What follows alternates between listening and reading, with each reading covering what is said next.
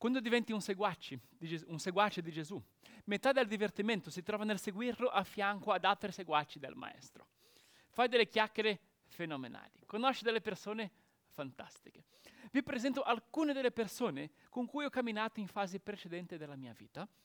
Non sono pastori, non avevano grandi titoli, ma mi hanno amato, mi hanno plasmato e mi hanno dato tanto di ciò che io oggi ho da dare ad altri. Va bene? Ecco una prima foto. Questi si chiamano Fabio e Zelma. Insegnavano ai bambini di 11 e 12 anni nella chiesa in cui io sono cresciuto. Fabio era un tipo un po' tosto. Una volta disse ad un bambino che si comportava male che l'avrebbe appeso da un palo di legno nella, della classe. Questa cosa mi è piaciuta. Voleva dire che ci prendeva sul serio. Eh, ci facevamo le gare per farci a imparare i versetti a memoria e in quella classe feci delle amicizie che mi durarono tutta l'adolescenza. Poi questa la seconda foto, queste sono Maurão e Billa, gestivano un, un campeggio che è come una versione più semplice dell'isola del Gran Sasso. Pure lui ci faceva ridere un sacco, era bravo con le marionette. In questa sala ho trascorso tante estati, tra giochi e insegnamenti sulla Bibbia. E lì ho lavo, la, lavato i pentoloni e lavato i bagni per la prima volta nella mia vita in questo campeggio. E poi una terza foto, queste sono Celsigno e Maria Eugenia insieme ad una loro nipote. Vedete che lui ha un'aria un po' da rockstar, non è vero? Guidava il gruppo giovani quando io ero giovane Pure lui ci faceva ridere un sacco. Una volta suggerì uh, di invadere una presentazione della corale della chiesa per invogliare altri giovani a venire a partecipare alle nostre riunioni. Uno di noi avrebbe dovuto indossare uh, un costume da bagno, correre davanti alla corale tenendo un cartello davanti al costume con l'orario della riunione, riunione in modo da sembrare di essere nudo davanti agli occhi della chiesa. No? Ho detto, non possiamo fare questa cosa. E lui, tu mi censuri sempre. Non servono gli anziani della Chiesa, basta René già boccia le mie idee. Cosa proponi per attirare i giovani? Ho detto, ah, forse una slide, un annuncio. E lui, mica verranno a causa di una slide, io non sarei venuto da ragazzo. E gli ho risposto, sì, però tu sei più giovane di noi, no? È un tipo molto così. Metà del divertimento uh, di seguire Gesù sono le persone che conosci e farlo insieme ad altri. Al gruppo che oggi chiamo la compagnia dell'agnello rubando un'idea da George, il nostro responsabile dei giovani. Non, non la compagnia dell'anello, però dell'agnello, giusto? È migliore. Ecco, la scorsa settimana abbiamo visto che la folla amava Gesù e che Gesù le insegnava, la guariva e la sfidava a fare il passo successivo, seguirlo. Ci sarebbero uh, uh, tante storie da esplorare oggi, il gruppo che esploreremo oggi, il cerchio più intimo che emerge dalla folla, i seguaci del Maestro. Ci sarebbero tante storie, però faccio oggi quattro osservazioni su questo gruppo. Quattro. La prima è, noi impariamo i loro nomi. La folla è anonima. Anche le persone che sono guarite da Gesù, eh, ma che non fanno il passo successivo, rimangono anonime, rimangono il cieco, il lebroso, anche se ricevono il tocco di Gesù. Noi impariamo i nomi di chi inizia a seguire Gesù anche dopo aver ottenuto ciò che cercava. Maria Maddalena, Zaccheo, Bartimeo, Nicodemo, due sorelle e un fratello chiamati Marta, Maria e Lazzaro, per esempio. Ecco l'analisi di un grande studioso del Nuovo Testamento. Scrive questo. In tutti i Vangeli il numero di, pers- di personaggi citati per nome e il numero di quelli anonimi è più o meno uguale. I beneficiari delle guarigioni o, del- o degli es- esorcismi compiuti da Gesù sono in genere anonimi. Le persone che incontrano Gesù in una sola occasione e non diventano discepoli, di solito non sono citate per nome. I discepoli di Gesù, compresi i dodici, normalmente invece sono citati per nome. Infatti essi costituiscono proprio il tipo di persone che si suppone abbiano formato i primi gruppi di cristiani. Alcuni fra quelli che erano stati guariti da Gesù, Bartimeo, la donna in Luca capitolo 8, la vedremo fra poco, forse Marco, alcuni che si erano uniti a Gesù nel suo ministero itinerante, certamente un gruppo più numeroso del, dei dodici che comprendeva come discepoli le donne già citate per nome e ancora Levi, Natanaele e Cleopa, alcuni dei parenti di Gesù, sua madre, i suoi fratelli, i suoi zii Cleopa e Maria, e alcuni residenti di Gerusalemme e delle zone circostanti che erano stati sostenitori o simpatizzanti del movimento di Gesù. Nicodemo, Giuseppe d'Arimatea, Simone il lebroso, Lazzaro, Maria e Marta. La folla cerca Gesù per ottenere qualcosa. Spesso la riceve e non sentiamo più parlare di loro. Conosciamo le persone che non solo hanno un primo incontro forte con Gesù, ma che poi lo seguono giorno dopo giorno. Che, vanno, che cercano Gesù e vanno oltre ciò che Gesù può dare. Cioè, conta più il percorso continuo di avere una esperienza forte. Conta più la fedeltà a Cristo anno dopo anno rispetto ad alcuni picchi di forte entusiasmo. Non possiamo dipendere da esperienze, se me la sento o non me la sento. Chi è guidato dalle proprie emozioni va di qua e poi di là, perché le emozioni sono altalenanti. Chi è guidato da Cristo cammina dritto, perché segue Cristo. C'è un autore che parla della lunga obbedienza in un'unica direzione. Il libro degli ebrei ci esorta a correre con perseveranza la gara che ci è stata proposta, fissando lo sguardo su Gesù. I discepoli di Gesù sono così, sono saldi, sono costanti, sono affidabili. Quindi li vediamo in vari momenti dei Vangeli e impariamo i loro nomi. È la prima osservazione. La seconda è questa. I seguaci di Gesù sono un gruppo sorprendente. Mancano le persone che avremmo immaginato e ci sono persone che non ci sarebbero mai aspettati.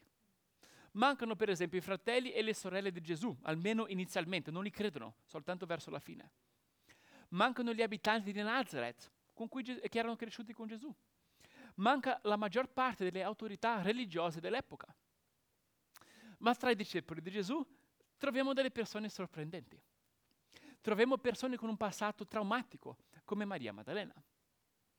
Troviamo un ex mendicante, come Bartimeo. Troviamo una donna non proprio adatta, non proprio portata alla cucina e allo stereotipo femminile, come Maria, ma che vuole sedersi ai piedi di Gesù. E troviamo anche un fariseo chiamato Nicodemo, che cerca Gesù di notte, ma poi lo seppellisce in pieno giorno, quando tutti gli apostoli erano scappati dalla paura. È un gruppo sorprendente. Come ha detto Gesù, gli ultimi saranno i primi e i primi ultimi. Diventa grande chi si fa il servo, mentre chi vuole emergere e signoreggiare si dimostra essere una persona piccola. Leggiamo una storia in cui questo, accade, questo contrasto. Uno dei farisei invitò Gesù a pranzo ed egli, entrato in casa del fariseo, si mise a tavola. Ed ecco una donna che era in quella città, una peccatrice, saputo che egli era a tavola in casa del fariseo, portò un vaso d'alabastro pieno di olio profumato. E stando ai piedi di lui, di dietro, piangendo, cominciò a regargli di lacrime i piedi e li asciugava con i suoi capelli e li baciava e ribaciava i piedi e li ungeva con l'olio. Il fariseo che aveva invitato Gesù si stranisce, si gonfia d'orgoglio e giudica questa donna nel suo cuore. Quindi Gesù, voltatosi verso la donna, disse a Simone, questo uomo, vedi questa donna? Io sono entrato in casa tua e tu non mi hai dato dell'acqua per i piedi come si faceva all'epoca, ma lei mi ha irrigato i piedi di lacrime e li ha asciugati con i suoi capelli. Tu non mi hai dato un bacio, ma lei da quando sono entrato non ha smesso di baciarmi i piedi. Tu non mi hai versato l'olio sul capo, ma lei mi ha cosparso di profumo i piedi. Perciò io ti dico, i suoi molti peccati le sono perdonati. Perché ha molto amato. Ma colui a cui poco è perdonato, poco ama. Gli ultimi saranno i primi e i primi ultimi. Si mette ai piedi di Gesù chi ha consapevolezza del proprio peccato. La grandezza di un cristiano si dimostra dalla grandezza del suo ravvedimento. La grandezza di un cristiano si dimostra da, dalla grandezza della consapevolezza del proprio peccato. Chi sa di essere molto perdonato ama molto. Segue Gesù nella buona e nella cattiva sorte. Considera una grazia immensa essere perdonato da Gesù. Mentre chi pensa di essere perdonato ah, da piccole cose eh, ama poco. Non vede un grande valore in Gesù o nella Chiesa. Vabbè, sta lì, no? Il gruppo dei discepoli di Gesù è sorprendente. Sanno di essere peccatori, quindi cercano Gesù ardentemente. Lo amano sinceramente e così diventano dei grandi, anche se agli occhi di chi li guarda dall'alto non sono un granché. Ma io almeno preferirei trascorrere una serata con Maria Maddalena e con Bartimeo che incontrare tutti i farisei e dottori della legge dell'epoca messi insieme. Non è vero? Noi conosciamo i loro nomi. Sono un gruppo sorprendente. Terza osservazione. Si unisce al gruppo dei discepoli di Gesù, che inizia a dare e a servire, oltre che ricevere e essere servito. È un altro passaggio che distingue la folla da chi segue Gesù di continuo. La folla riceve il pane, i miracoli, le parabole. Diventa discepolo chi contribuisce alla missione di Gesù, chi impara la dinamica del ricevere e del dare, chi sostiene la sua missione con il proprio talento, risorse e tempo. Ecco qui un esempio. In seguito Gesù se ne andava per città e villaggi, predicando e annunciando la, la buona notizia del regno di Dio. Con lui vi erano i dodici e alcune donne che erano state guarite da spiriti maligni e da malattie. Maria, detta Maddalena, dalla quale erano usciti i sette demoni, Giovanna, moglie di Cuzza, l'amministratore di Erode, Susanna e molte altre che assistevano a Gesù e i dodici con i loro beni. Di solito immaginiamo Gesù con i dodici apostoli, non è vero? Ma Gesù aveva un cerchio più allargato di discepoli. Al capitolo 6 Luca racconta che Gesù chiamò a sé i suoi discepoli e ne scelse dodici, tra tanti altri. E una delle cose che mi piace di più è che in questo gruppo che viaggiava insieme c'erano anche varie donne. No? Era qualcosa di insolito per l'epoca, avere discepoli donne. Erano sempre uomini. Era anche qualcosa di scandaloso, no? Immagino i rumori. Oh, questi viaggiano insieme. Come fanno la notte? Chi dorme con chi? No? Fino ad oggi gira la stupidaggine di che, di che Gesù e Maria Maddalena erano sposati, che non è vero, no? il mondo vuole sessualizzare le cose, rendere, problemat- rendere problematico qualsiasi interazione o amicizia tra un uomo e una donna. La religione moralista farisaica, che esiste ancora oggi, in, anche in versioni cristiane, vuole anch'essa sessualizzare le cose e dividere i sessi. Ma Gesù non aveva problemi nell'avere discepoli donne. Erano fratelli e sorelle. E non erano delle sorelline di serie B, erano delle guerriere queste. Seguono Gesù fino alla croce, dopo che i dodici apostoli erano scappati dalla paura. No? In questo brano Luca racconta che esistevano Gesù e i dodici con i loro beni, cioè finanziavano il ministero di Gesù. Erano le sostenitrici di Gesù e dei dodici. Marta li, acc- li riceve a casa e cucina per loro. E Gesù dice che Maria, sua sorella, aveva scelto la parte buona, sedersi come un discepolo ai piedi di Gesù. Negli ultimi anni è uscita una serie televisiva sulla vita di Gesù chiamata The Chosen. Ve la consiglio, è davvero bella, molto bella. Una delle col- cose che mi ha colpito in questa serie è stato vedere Gesù viaggiare con i dodici e con le donne. Ecco una foto di una scena in cui Maria Maddalena viaggia con i discepoli.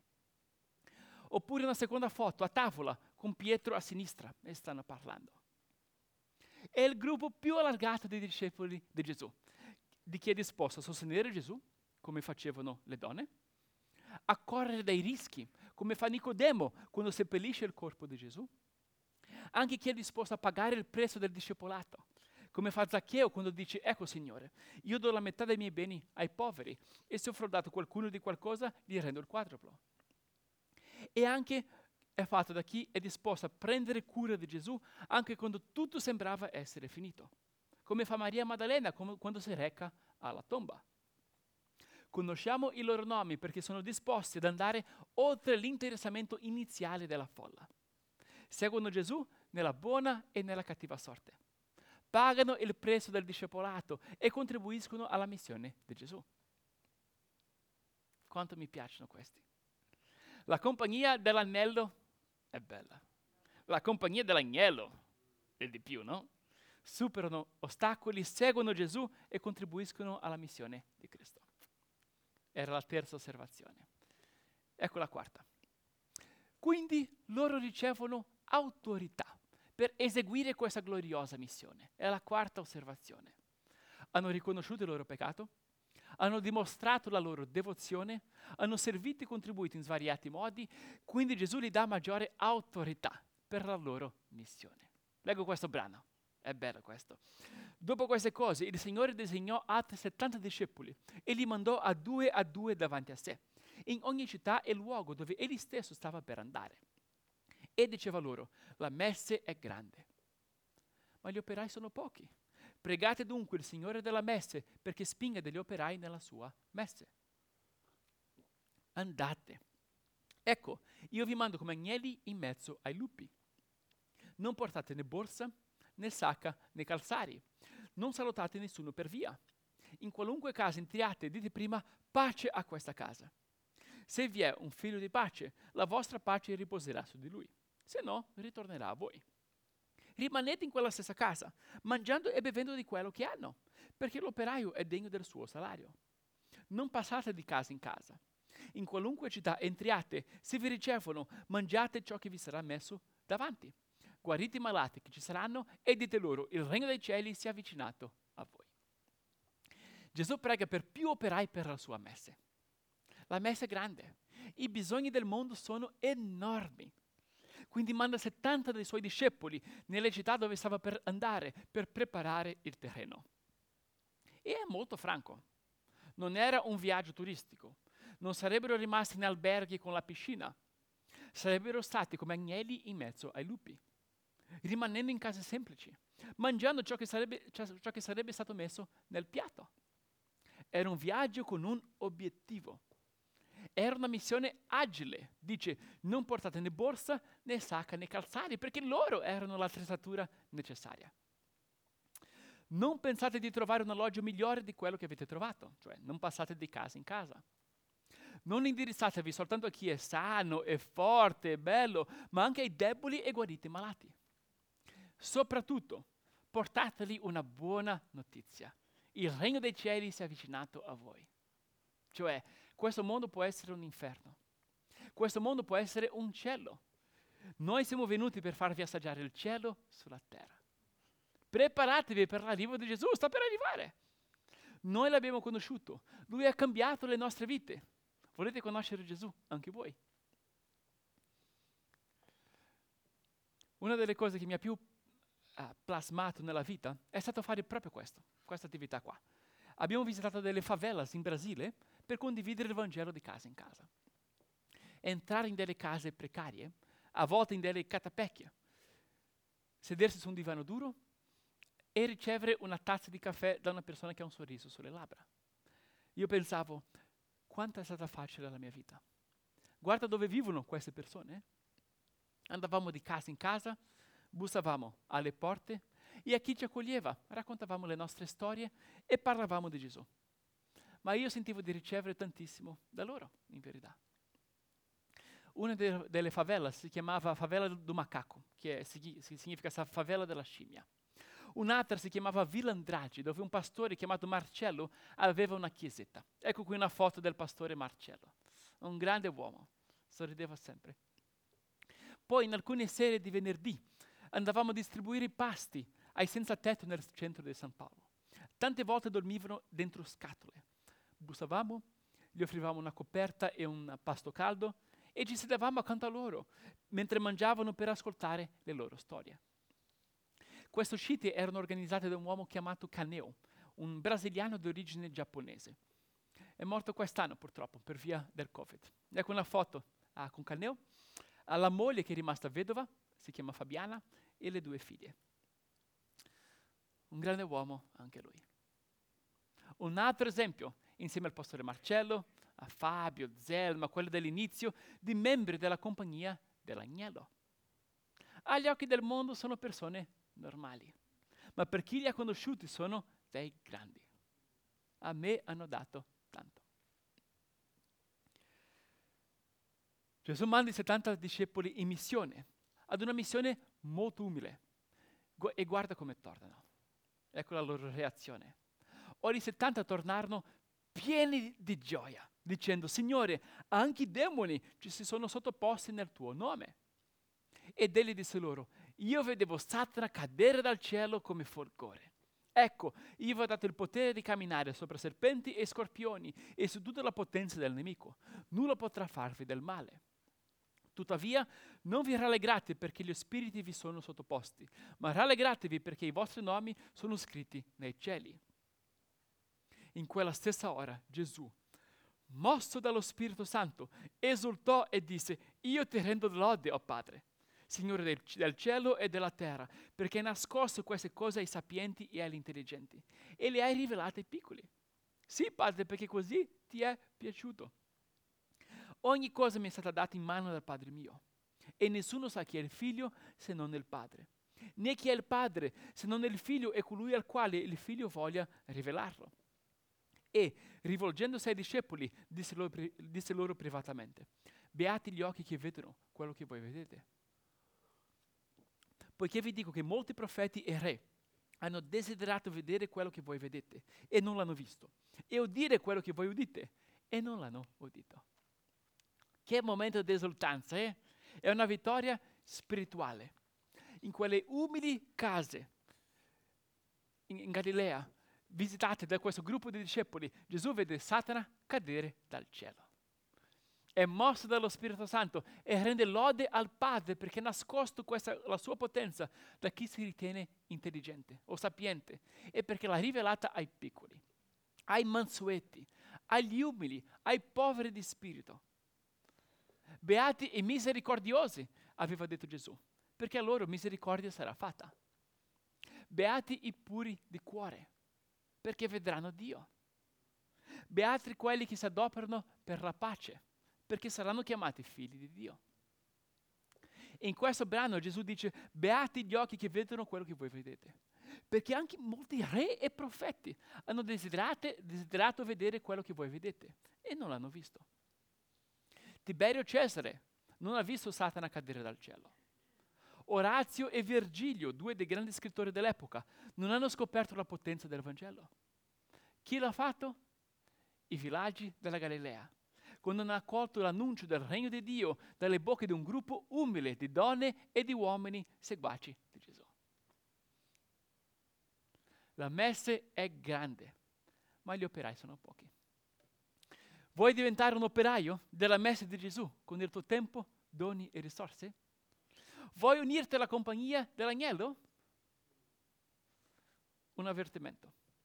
È roba umile. Se desideri un alloggio confortevole e ritmi tranquilli, non so se ti troverai molto bene.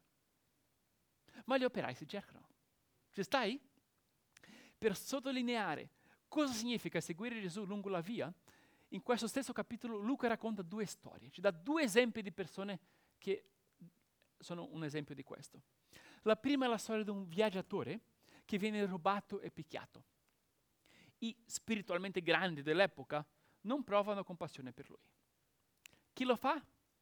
Il buon samaritano, uno straniero, membro di un popolo considerato impuro e da cui non ci si aspettava una grande bontà. Io ti rendo lode, o oh Padre, perché hai nascosto queste cose ai sapienti e le hai rivelate ai piccoli. La seconda storia è la storia della chiamata di una discepola, Maria. Si siede ai piedi di Gesù, insieme agli apostoli, nella parte de- della casa riservata agli uomini. Le viene detto di prendere il suo posto in cucina, ma Gesù dice, Maria ha scelto la parte buona e che non le sarà tolta. Non che la cucina fosse, fosse qualcosa di negativo, Marta stava lì per servire Gesù. Ma in un capitolo che si apre, apre con una preghiera per più operai per la messe, gli esempi che ci sono dati sono quelli dei 70, del buon samaritano e di Maria. I sorprendenti discepoli di Gesù. Concludo allora con un annuncio e un applauso. Okay? L'annuncio è rivolto a chi non ancora segue Gesù oppure lo segue un po' da lontano o come spettatore, non se la sente tanto di avvicinarsi o sporcarsi le mani. Sai, oh, questo no, questo non c'ho tempo, non me la sento, eh, queste cose. L'annuncio è, la compagnia dell'agnello al momento ha alcune poche disponibilità. La messa è grande, cerchiamo operai per la messa. È roba umile, è lavoro, non aspettarti un grande comfort. Ma io ti dico, segue Gesù. paga il prezzo del discepolato. Non essere un cristiano solo da poltrona. Fai della missione di Cristo la tua missione di vita.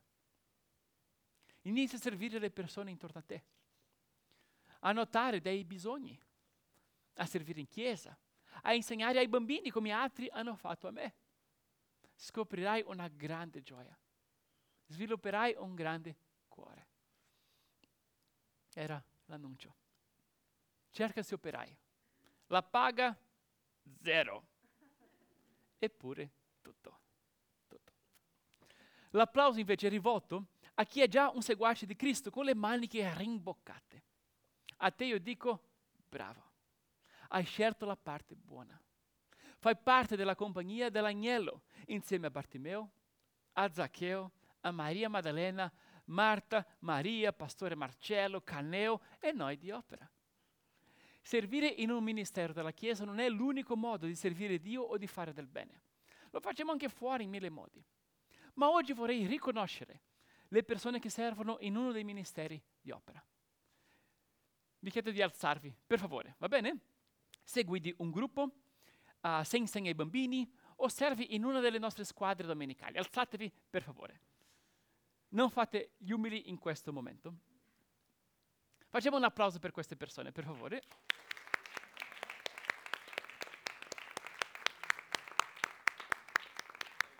Grazie, io vi ringrazio. Opera è costruita dal, non, non è costruita dal sacrificio di pochi, ma dal contributo di tanti. E cerchiamo altri operai. Venite a cercarci, per favore. Vi ringrazio per il vostro servizio, ma rallegriamoci più che altro perché i nostri nomi sono scritti nei cieli. Beati gli occhi che vedono quello che noi vediamo. Molti profeti e re hanno desiderato vedere quello che noi vediamo, Gesù all'opera, nei nostri tempi, e non l'hanno visto. E udire quello che noi udiamo, il Vangelo, e non l'hanno detto. Quindi concludiamo allora ringraziando Dio.